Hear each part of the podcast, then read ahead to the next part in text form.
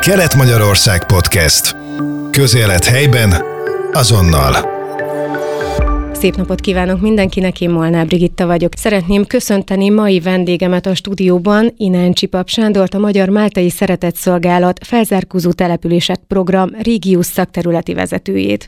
Üdvözlök mindenkit! Napokban kaptál egy kiemelkedő díjat, mégpedig a Magyar Máltai Szeretetszolgálat jelenlét díját, amelyet a hosszú éveken át végzett áldozatos útkereső szolgálatért a Magyar Örökségdíjas jelenlét programban való részvételért kaptad meg. Hát szívből gratulálunk ehhez a díjhoz. Nagyon szépen köszönöm. Ez egy hatalmas kitüntetés, és ugye tudjuk azt, hogy a Magyar Máltai Szeretetszolgálat folyamatosan segít azokon a rászoruló embereken, akik akár valamilyen szociális hátrányból indulnak, vagy éppen mély szegénységgel küzdenek. Akkor nézzük meg egy kicsit közelebbről, hogy mi is az a jelenlét program, amely már hosszú évek óta segíti a szegregált környezetben élőket nagyon sok éve már van a Máltai Szeretett Szolgálatnak úgynevezett jelenlét típusú programja, amit jelenlét programnak hívunk most, és ennek a mintának láttán a, a kormány 19-ben, 2019-ben úgy döntött, hogy, hogy a Máltai Szeretett Szolgálatot bízná meg azzal, hogy a 300 leghátrányosabb helyzetű településen valamilyen típusú felzárkózó programot segítsen elindítani. Ez nem azt jelenti, hogy a Máltai Szeretett Szolgálat végzi mind a 300 településen majd a munkát, hanem más karitatív szervezetekkel közösen, csak a Máltai Szeretett Szolgálat programja alapján. Azt ugye tudjuk, hogy az országban számos olyan kis település van, de akár városi környezetben is megjelenhet az, hogy hihetetlen szegénységben élnek az emberek. A Máltai Szeretett Szolgálatnak az egyik legfontosabb küldetése az, hogy emberközpontulag tudjon közelíteni ezekhez az emberekhez, és hát utat mutasson. A jelenlét programban is számos olyan programelem valósult meg az évek folyamán, amely által utat mutattatok, segítettetek, felzárkóztattátok. Hát ugye inkább egyénileg és családi szinten, tehát kimondottan emberközpontulag próbáltátok őket kiemelni tulajdonképpen egy, egy nagyon-nagyon rossz helyzetből. Ez a program, a felzárkózó települési program, ez kis települési program, tehát nem a városi szegregátumokat érinti, és a jelenlét módszertan alapján, ami, ami annyit jelent, hogy ott vagyunk az emberekkel folyamatosan ott van egy ingatlan, abban van mindig egy-két szociális munkás, akik segítik a mindennapokban bármilyen problémával az ott élőket. Nagyon sok időnek el kell telni ahhoz, hogy a bizalom kialakuljon, és ha a bizalom kialakult, és az emberek elfogadták ezt a segítséget, akkor folyamatosan jönnek azok a problémák, amiket mi meg tudunk oldani, vagy tudunk segíteni abban, hogy ő hogy oldja meg és ami, ami nagyon fontos, hogy ez 300 település, ami most 178 településen indult el a munka, és 25-re indul el majd az összes településen. És minden település más és más. És ezért nincs egy olyan leírt módszertan, ami alapján egy településen elindítjuk a tevékenységet, hanem van egy szociális diagnózis, a minden településen, és a diagnózis alapján készül el egy cselekvési terv. Milyen beavatkozások szükségesek azon a bizonyos településen, és amikor ott megérkezünk, és már bent vagyunk egy éve, akkor pedig családszintű diagnózisok is készülnek, mert egyénre szabott fejlesztésekkel tudunk elindulni, mert minden élethelyzet más és más. Ha jól tudom, kimondottan törekedtek arra, hogy ne úgy érezzék az emberek, hogy csak bemennek egy, mint akár egy intézményben ügyet intézni, hanem kimondottan azok a munkatársak, akik ezeken a helyeken segítenek, ők kimennek az emberek közé, beszélgetnek velük, nagyon sok időt töltenek velük, és ezáltal talán még inkább megtalálják azokat a kis megoldásokat, vagy segítségeket, amelyek által tényleg hatékonyan tudnak segíteni. Ez egy nagyon nagy közösségfejlesztő erő tud lenni, és ez az egyik legnagyobb cél is. Az összes eszköz, ami bejön ebben a programba, a gazdaságfejlesztés, a, a zene, a sport, a korai fejlesztés, mind-mind ez olyan eszköz, ami ezt a felzárkózó települési programot a megvalósításba a diagnózis alapján behívható eszközök, és tudunk vele hatni. Akár a állatasszisztált terápiás foglalkozások, hogyha éppen arra van szükség, hogy, hogy az iskolákba, óvodákba megérkezzünk egy ilyen fejlesztő folyamattal, akkor, akkor az is behívható, azt is tudjuk. Tehát mind, mindig az, hogy meglátjuk, hogy mi a probléma, elkezdünk gondolkodni, hogy mi hogyan reagálhatunk erre a problémára, és mit kell tennünk azért, hogy, hogy ez megoldódjon. Van egy tetőkommandó nevű programunk, ahol a krízis lakhatási beavatkozásokat tudjuk megoldani, hogyha egy gyereket mondjuk azért nem engednek haza, mert beázik a lakás, mert penészes a lakás, akkor egy gyors beavatkozással tudunk segíteni abban, hogy, hogy olyan lakókörnyezetet biztosítsunk, hogy a gyerek hazajöhessen a családjához. Tehát mind-mind más és más beavatkozást igényel. Vannak kisebb beavatkozások, vannak folyamatok, vannak hirtelen krízis beavatkozások, és így áll ki egy-egy nap is, hogy egy, egy napon belül is nagyon sokféle tevékenység van.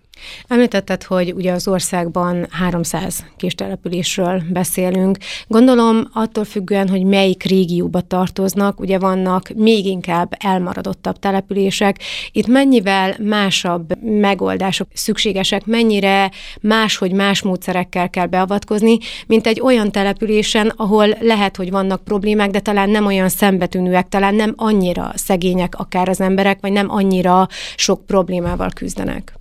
Igen, ezért van az, hogy, hogy, hogy a diagnózis. Ez egy KSH adatok alapján létrehozott 300-as lista, ami nagyon-nagyon sok mindent figyelembe vesz a gyerekszületések, a, a, a településnek, a, hogy mennyi vállalkozó van a településen, nagyon sokféle adatot figyelembe vesz, és természetesen van olyan település, ahol, ahol van egy-két utca, ahol, ahol problémák vannak, és akkor arra kell fókuszálni és őket segíteni de ez mindig, eh, hangsúlyozok, ez települési program. Tehát a teljes településre figyelünk, és vannak olyan települések, ahol majdnem száz százalékban szegregált élethelyzetben élő emberek vannak. Tehát nagyon-nagyon különböző a, a települések, vannak a, a zsákfalvak, akik amiatt, tehát megvannak azok a mintázatok, ami miatt a települések ilyen helyzetbe kerültek, nehezen megközelíthető munkahelyek, tömegközlekedés hiánya, orvosi ellátás hiánya, védőnő, és akkor ezekre mindre próbálunk és tudunk is reagálni. Van, van egy egészségügyi programunk is, az országban egyedülálló olyan, olyan orvosi műszereink vannak, ami, ami online egy képzett egészségügyi személyzettel online tudnak orvosok bekapcsolódni és, és vizsgálatokat végezni egy autóban.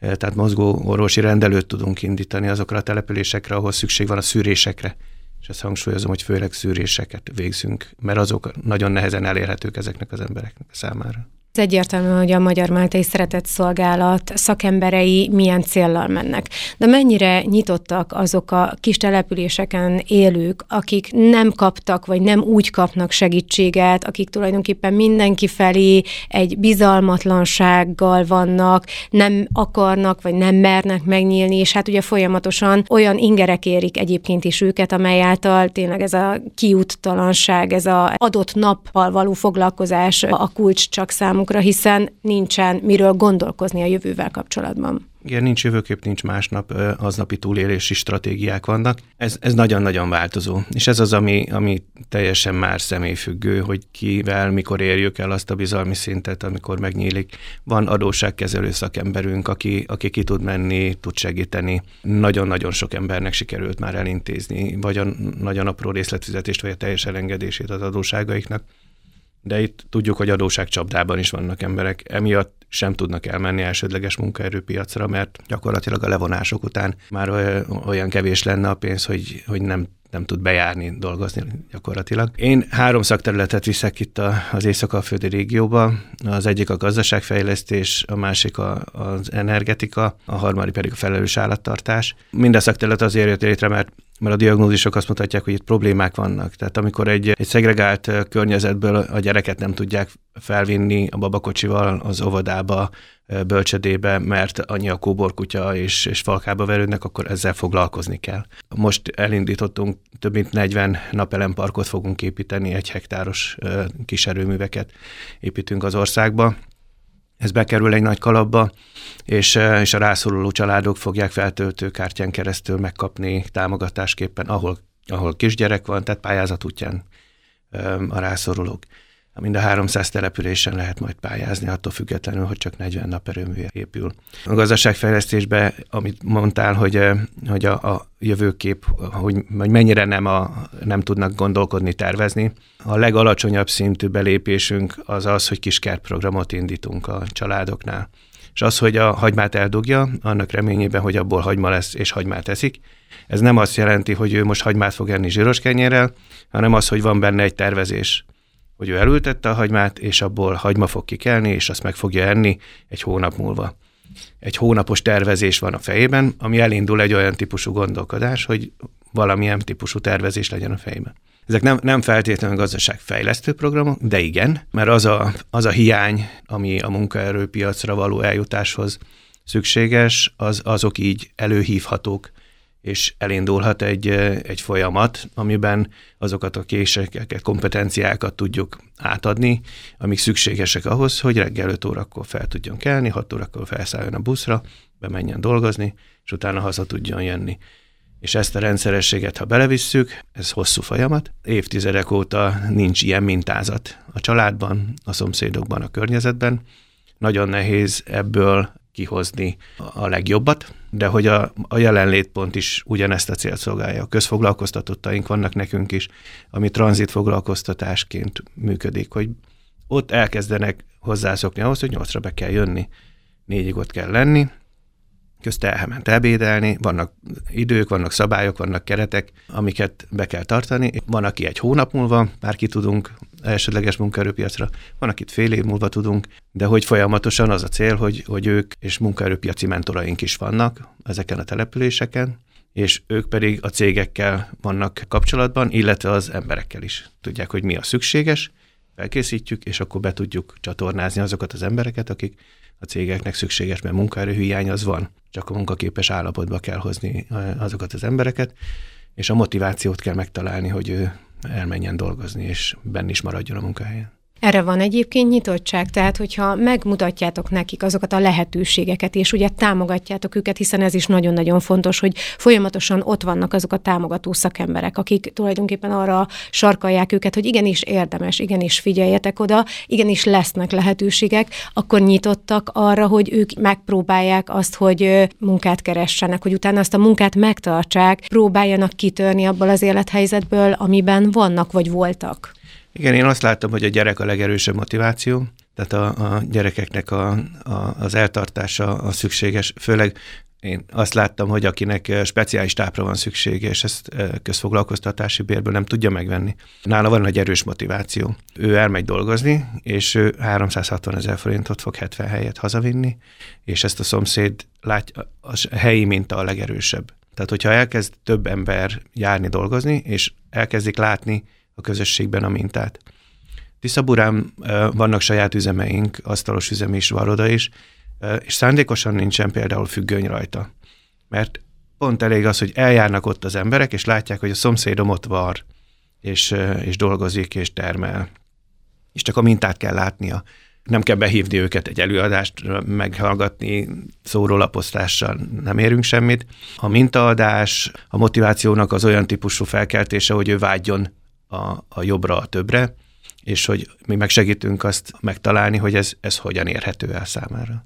Gondolom ez is település függő természetesen, de egy százalékos arányt lehet-e vonni azzal kapcsolatban, hogy mennyi embert tudtok bevonni, akár ilyen mintakövetés alapján, vagy úgy általában hány százaléka a lakosságnak nyitott arra, hogy részt vegyen ebben a programban, és hát próbáljon saját magáért tenni? Igen, ez, ez nagyon-nagyon település függő.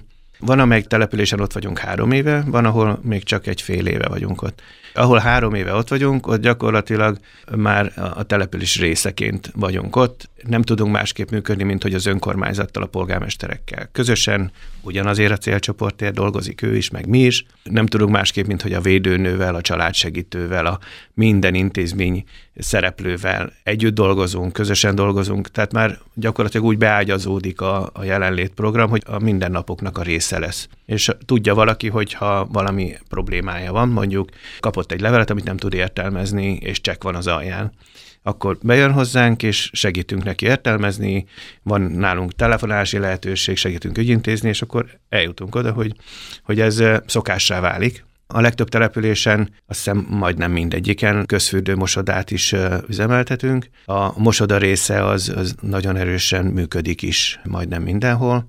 Ez téli időszakban nagyon fontos, mert mosó és szárítógép van egymás mellett, és ezekben a dohos, nedves lakásokban nem szárad meg a ruha.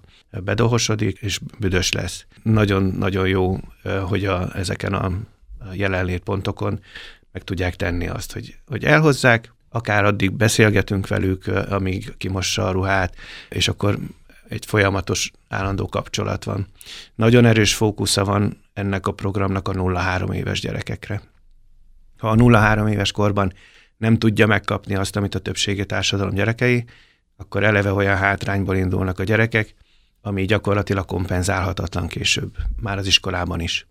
Tehát amikor nem éri el a tanköteles érettséget, amikor bekerül az iskolába, negyedik osztályban éri el azt, hogy, hogy iskola képes állapotba kerülnek a gyerekek. Ezek olyan hátrányok, amit utána nagyon nehéz, annak ellenére, hogy rengeteg fejlesztőnk van terepen, de, de ezeket a hátrányokat, amikor a kúszás kimarad egy gyerek életéből, és azok olyan agyi folyamatokat nem serkentenek, amik, amikre nagyon nagy szükség lenne később, a logika, a számítása, mindenféle figyelem fenntartásában, hogy, hogy, hogy ezeket már nagyon nehéz utána kompenzálni és, és helyrehozni, ezért minden egyes jelenlétpontomban korai fejlesztő sarok, ahol megvan minden, ami a gyereknek szükséges ahhoz, hogy egészséges fejlődésen mehessen át. Nagyon ingerszegény környezetben vannak otthon ezek a gyerekek, gyakran nem tudják letenni őket az ölből, mert, mert beton az alja, vagy döngölpadló. Ilyenkor kell az, hogy, hogy be tudja jönni, le tudja rakni egy szőnyegre, ott biztosítunk játékokat, és akkor itt jön be az, hogy jönnek a fejlesztőpedagógusok, jönnek a, a korai fejlesztő szakemberek, és, és segítenek az anyukáknak. Anyukák addig együtt vannak velünk, közösen főzünk, megtanulnak nem bébi ételből etetni üvegesből, hanem főzni a gyerekeknek. Tehát nagyon sok anyai tudást is, tehát az, az a biztos kezdett szemléletnek ez a, az egyik legfontosabb része, hogy a gyerek és az anya együtt van velünk, és együtt szocializálódunk. Ugyebár ezeken a településeken, ezeknél az embereknél szerintem egy, egy folyamatos bizalmatlanság van ugye mindenki felé. Ilyen helyzetekben nem félnek attól, hogy esetleg elkezdenek járni egy hasonló fejlesztésre, hogy ott vagytok, hogy segítettek nekik, és akkor hirtelen ez, ez megszakadhat. Tehát nincsen bennük egy ilyen nagyon nagyfokú bizalmatlanság, vagy bizonytalanság érzés felétek? Vagy rögtön tudnak bízni bennetek, hiszen olyan dolgokat adtok nekik, amelyekre máshogy nem lenne lehetőség lehetőségük. Igen, Vecsei Miklós, amikor ezt elvállalta, ezt a szerepet, a, próbálja meg irányítani ezt a felzárkózó települési programot, akkor is mondta, hogy ez egy nagyon hosszú távú program. Tehát, hogy amikor a parlament megszavazta, akkor hosszú távú fejlesztési programot szavazott meg. Itt nagyon hosszú időre van szükség ahhoz, hogy, hogy tartós eredményt tudjunk elérni. Ez a projektszerű működés, ami a háttérből nem tudunk másképp működni, mint hogy projektekből, de hogy az átfedések miatt tehát nincs más választásunk, mint hogy hosszú távon ott legyünk a településen, és van egy, egy erős mag Budapesten, akik azért dolgoznak, hogy ennek a forrás oldala meg legyen és folyamatosan ezért dolgoznak, hogy, hogy valóban hosszú távon ott lehessünk a településeken, mert annak, ami, amit megszoktunk, hogy két-három éves, maximum két-három éves projektek vannak, és a vége van a projektnek, megszűnik a tevékenység, az egy, az egy nagyon nagy érvágás lenne, gyakorlatilag az eddigi munkánkat tenné tönkre, hogyha, hogyha egy három éves folyamatnál azt, azt kellene mondanunk, hogy na, akkor itt van vége. Úgyhogy mindenképpen mi úgy tervezzük, és szerintem a lakosság nem érzi nem is továbbítjuk már ezt az információt, hogy mi most projektből vagy nem projektből, hanem, hanem ez egy intézmény, ami ott van, és megpróbáljuk fenntartani, és meglátjuk, hogy, hogy a jövő mit hoz, ezt, ezt sose tudjuk. De hogy a terve az, hogy 10-15 évig ezeken a településeken ott kell lennünk. És lesz olyan település, ahol 10-15 év múlva az lesz az eredmény, hogy nem ment lejjebb, hanem, hanem tudtuk azon a szinten tartani. Lesz olyan település, ahol, ahol pedig nagyon sokat tudunk előre menni azt látjuk a legrosszabb településeken is, négy-öt éves jelenléttel már tudunk arra hatni, hogy a kis súlya született gyerekeknek a száma gyakorlatilag nullára csökken az előtte lévő nagyon nagy számhoz képest. Tehát, hogy ezek az adatok fogják megmutatni azt, hogy mi az eredménye ezeknek a településeken való ott létünknek. Említetted, hogy a gyerek a leginkább motiváló erő ezeknél a családoknál. Hogy alakul az iskolai lemorzsolódás például? Mert ugye azt tudjuk, hogy nagyon sokan akár nem jutnak el iskolába, azért ugye kis településekről beszélünk, nem mindenhol van iskola, át kell esetleg járni máshova, az utazás nem feltétlenül megoldott, nincsen rá pénzük. Persze, tehát vannak már szervezetten, ahol iskola busz jellegű, vagy, vagy ilyen megoldott közlekedéssel ugye el tudnak jutni a gyerekek, de hát ugye tudjuk, hogy a lemorzsolódás az nagyon nagy. Mi a helyzet azokon a településeken, ahol ti tevékenykedtek, ahol esetlegesen erre is van hatásotok? A legtöbb településen nagyon nagy a gyereklétszám, és nagyon nagy a születésszám. Van olyan település, ahol a, a Máltai Szeretetszolgálat az intézményeket és az iskolát, óvodát is átvette, és ott, ott a Máltai Alapítvány, Iskola Alapítvány üzemelteti ezeket az intézményeket. De hogy van egy oktatási programunk is, ami, ami nagyon erősen fókuszál erre a típusú részre, a lemorzsolódás.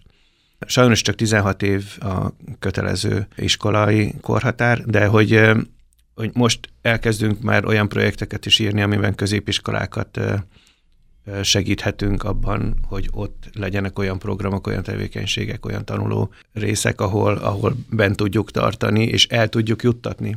Ezekről a településekről nagyon kevesen mennek el már addig a szintig, hogy középiskolai tanulmányok, mert nincs rá minta, nincsen gyakorlat, de egyre többen igen. És hogyha ezt megkönnyítjük bármilyen módon, a szülőket meg tudjuk győzni ennek fontosságáról, akkor sokkal jobban tudunk már hatni arra, hogy legalább a közeli szakképzőiskolákba el tudjanak jutni ezek a gyerekek. A jelenlét programban azért kimondottan volt, ahol például foci csapatot szerveztek, és hát ugye ezáltal folyamatosan kisebbek, nagyobbak csatlakoztak, és hát egy olyan biztos pontot adott nekik, amely hát közösségszervező ereje fantasztikus, ugye nem eljárnak illegális tevékenységet végezni, nem csavarognak, hanem egy közösséghez tartoznak, és ugye a jelenlét programnak is ez az egyik nagyon fontos programeleme, hogy közösséget teremtsen. Mennyire siker sikerül ezt akár minden településen, nem kimondottan futballcsapatot, de olyan közösségeket létrehozni, amelyek által azt érezhetik az emberek, hogy tartoznak valahova. Igen, az, az mls van egy közös hát forrás teremtésünk, hogy ezekre a felzárkózó településekre, a legtöbb településre megpróbálunk eljuttatni rekordtámpályát amelyek focizásra, kosárlabdázásra, röplabdázásra alkalmas körbekerített pályák. Annyira pozitív az, hogy, hogy ezek a pályák ezek, ezeket védik, őrzik ők maguk, a közösség használja, nagyon sok helyen vannak edzőink már, akik foci csapatot edzenek, vannak fetekupák, eljutnak olyan stadionokba ezek a srácok, akik, akik a faluból sem nagyon tudtak eddig kimenni hogy igen, nagyon erős, és itt látszik, hogy utána ez át tud fordulni egy tehetséggondozásba, hogy a tehetséges srácokat pedig ki tudjuk emelni, és el tudjuk juttatni egy-egy foci akadémiára, és neki, neki már is az élete egy teljesen másik irányba tud fordulni. Ugyanez a szimfónia programunk a Máltának. A zene az, az hihetetlen erővel bír ezek, ezeken a településeken, nagyon ügyesek a, a, a csajok, a, a srácok, a tánc és a zene, szimfónia, karvezetőink ezeken a településeken kis pici zenekarokat hoznak létre, és ki tudnak állni úgy egy templomba egy koncertet adni a szülők előtt, hogy van, aki mondjuk egy hete hegedül, ő neki egy hangot kell húzni, de maga a zenekari élményben ő ugyanolyan része a csapatnak, a csoportnak, a közösségnek, mint a tanár bácsi, aki hátulról a nagybőgőt húzingálja, és gyönyörű hangzású koncerteket adnak, és akkor a szülők ezt látják, elkezdik dicsérni a gyereket. Tehát ez nagyon-nagyon hiányzik ezeknél a gyerekeknél, az elismerés, a, az, hogy ő jó valamiben. Nagyon sok helyen van kamaszklubunk, ahol, ahol pont ezeket erősítjük, ezeket a, a mindenki jó mindenben, vagy mindenki jó valamiben. És itt a srácok saját közösséget hoznak létre, zenélnek, táncolnak. Amikor azt látjuk, hogy 16-17 éves srácok gyöngyöt fűznek. Ezek nagy, nagyon erős élmények tudnak lenni nekik is, és nekünk is. Fantasztikus dolgokat csináltok, de gondolom ehhez olyan szakembergárdára is szükség van, akik, hogyha kimennek egy településre, akkor maximálisan fel tudják azt mérni, hogy mire van szükség, hogy közelítsenek az emberekhez, kik azok, akik, hát ugye mindenhol vannak olyan központi emberek, akiket, hogyha megfognak, akkor a mintakövetés kapcsán hát biztos, hogy többen is csatlakozni fognak, vagy elfogadják őket. Mi alapján választjátok ki, hogy képzitek a szakembereiteket, akik ebben a programban részt vesznek, és folyamatosan jelen vannak? Azt is mondhatom, hogy ezt a díjat, ezt nem feltétlenül én kaptam, én vettem át, de hogy ez a csapat kapta. Az Észak-Alföldi régióban közel 300-an dolgozunk ebben a programban, különböző szinteken. És hát hihetetlen a csapatnak a sokszínűsége, és ez az erőssége, hogy nagyon sokféle tudás van bent a csapatban, és ha bárhol, bármilyen problémába ütközünk, akkor, akkor tudjuk azt mondani, hogy tudjuk a csapatban van olyan, aki ebbe nagyon jó, és behívjuk abba a történetbe. Ez bármilyen krízisnél, akár ha megjelenik a drog, az alkohol, a, bármi, akkor is vannak szakemberek, van szakember csapat a Máltába, aki, akihez tudunk fordulni. És ez a nagyon nagy ereje e, ennek a programnak, hogy, hogy nagyon-nagyon-nagyon sok helyen sokféle szakemberrel dolgozunk, és hogyha valahol felüti a fejét bármilyen nagy probléma, amivel nem találkozott még a településen lévő szociális munkás, akkor bedobja egy csapatba, és akkor a megfelelő szakembergárda elkezd velük együtt dolgozni. Akik a hősök ebben a történetben, akik minden napot vannak a településen, a jelenlétponton, a végeken, e, és, és ott e, a napi szinten e, találkoznak azokkal a, azokkal a problémákkal, azokkal a mély, nagyon mély dolgokkal, amik, amiket, amiket meg kell oldani. Gyakorlatilag minden nap van olyan, hogy krízist kell kezelni, szinte minden településen az, hogy e, mögötte van egy csapat, az nagyon nagy erőt ad, hogy, e, hogy itt van e, egy régió, itt van egy régió vezetés, itt vannak a szakemberek, ahova bedobja a kérését, kérdését, és rögtön keresünk, találunk rá megoldást. Akkor kicsit visszakanyarodva a jelenlétdíjhoz, amit átvehettél, ugye ezt Vecsei Miklós, a Magyar Máltai Szeretett Szolgálat alelnöke, diagnózis alapú felzárkózási stratégia végrehajtásért felelős miniszterelnöki biztos, és Lantos Szilárd a modellprogramok vezetője adta át neked. Egy ünnepség keretein belül rajtad kívül még négy ember kapta meg idén, hogyha jól tudom, hiszen idén öt ember vehette át ezt a díjat. Milyen érzések keringtek benned? Mennyivel előtte tudtad meg, hogy te veheted vetted át ezt a díjat? Meglepetésnek szerették volna szánni, csak többen gondolták, hogy én nem szeretem annyira a meglepetéseket, ezért néhány nappal előtte szóltak. Az a furcsa érzés, hogy miért én, amikor itt van egy nagy csapat, mindenki dolgozik e, egy ponton, és mi egy csapatban dolgozunk, Úgyhogy én, én, én úgy is vettem át ezt a díjat, hogy, e, hogy egy közösség nevében, mert ugye hat éve már itt vagyok a Máltai Szeretett Szolgálatnál, és és nagyon-nagyon sok mindent dolgoztunk közösen, főleg a, a kertprogramok, azok, amik, amik tőlünk indultak el. Nem is tudom megmondani, hogy miket, mert hogy semmit nem egyedül csináltam, hanem van egy csapat, akik minden héten összedugjuk a fejünket, hogy, hogy akkor hogyan tovább, mit csináljunk, merre menjünk, erre honnan lesz forrás, azt hogy szerezzük be, hogy vigyük ki a leghamarabb, a szükséges eszközöket, anyagokat oda, ahova szükség van rá, a polgármesterekkel egyeztetni a mindenkivel. Tehát, hogy így annyira komplex, én, és én ezt szeretem ebben a munkában, hogy nagyon nagy kreativitás kell hozzá, és nincs megkötve a kezünk, hanem egy problémára reagálni úgy tudunk, hogy, hogy közösen kitalálunk valamit, és utána kitaláljuk, hogy hogy, hogy oldjuk meg. Hát én világéletben, civil szervezetekben éltem az életemet, 16 éves korom óta, úgyhogy, úgyhogy nekem ez, ez a lételemem. Tehát próbáltam már a for-profit szektort, az borzasztóan nem, nem jött be az a világ, és az a gondolkodás, és az a, az, az attitűd, ami ott, ott van. Én ebben nagyon jól érzem magam, és valószínűleg azért érzem jól magam, mert olyanok vesznek körül, akik eh, hasonlóan dolgoznak és, és gondolkodnak, mint én. Egy ilyen magasrangú kitüntetés elnyerése mire inspirál? Még nagyobb dolgokat szeretnél végrehajtani, vagy, vagy milyen céljaid vannak még, akár a jelenlét programban, akár a Máltain keresztül? Mi az, amit, ugye említetted a kreatív munkát, mi az, amit még, még úgy gondolod, hogy, hogy nagyon jó lenne megvalósítani, legyen itt szó szegregált kis településről, vagy bármilyen más területről, ahol kimondottan tudsz segíteni azoknak az embereknek, akik ténylegesen rászorulnak?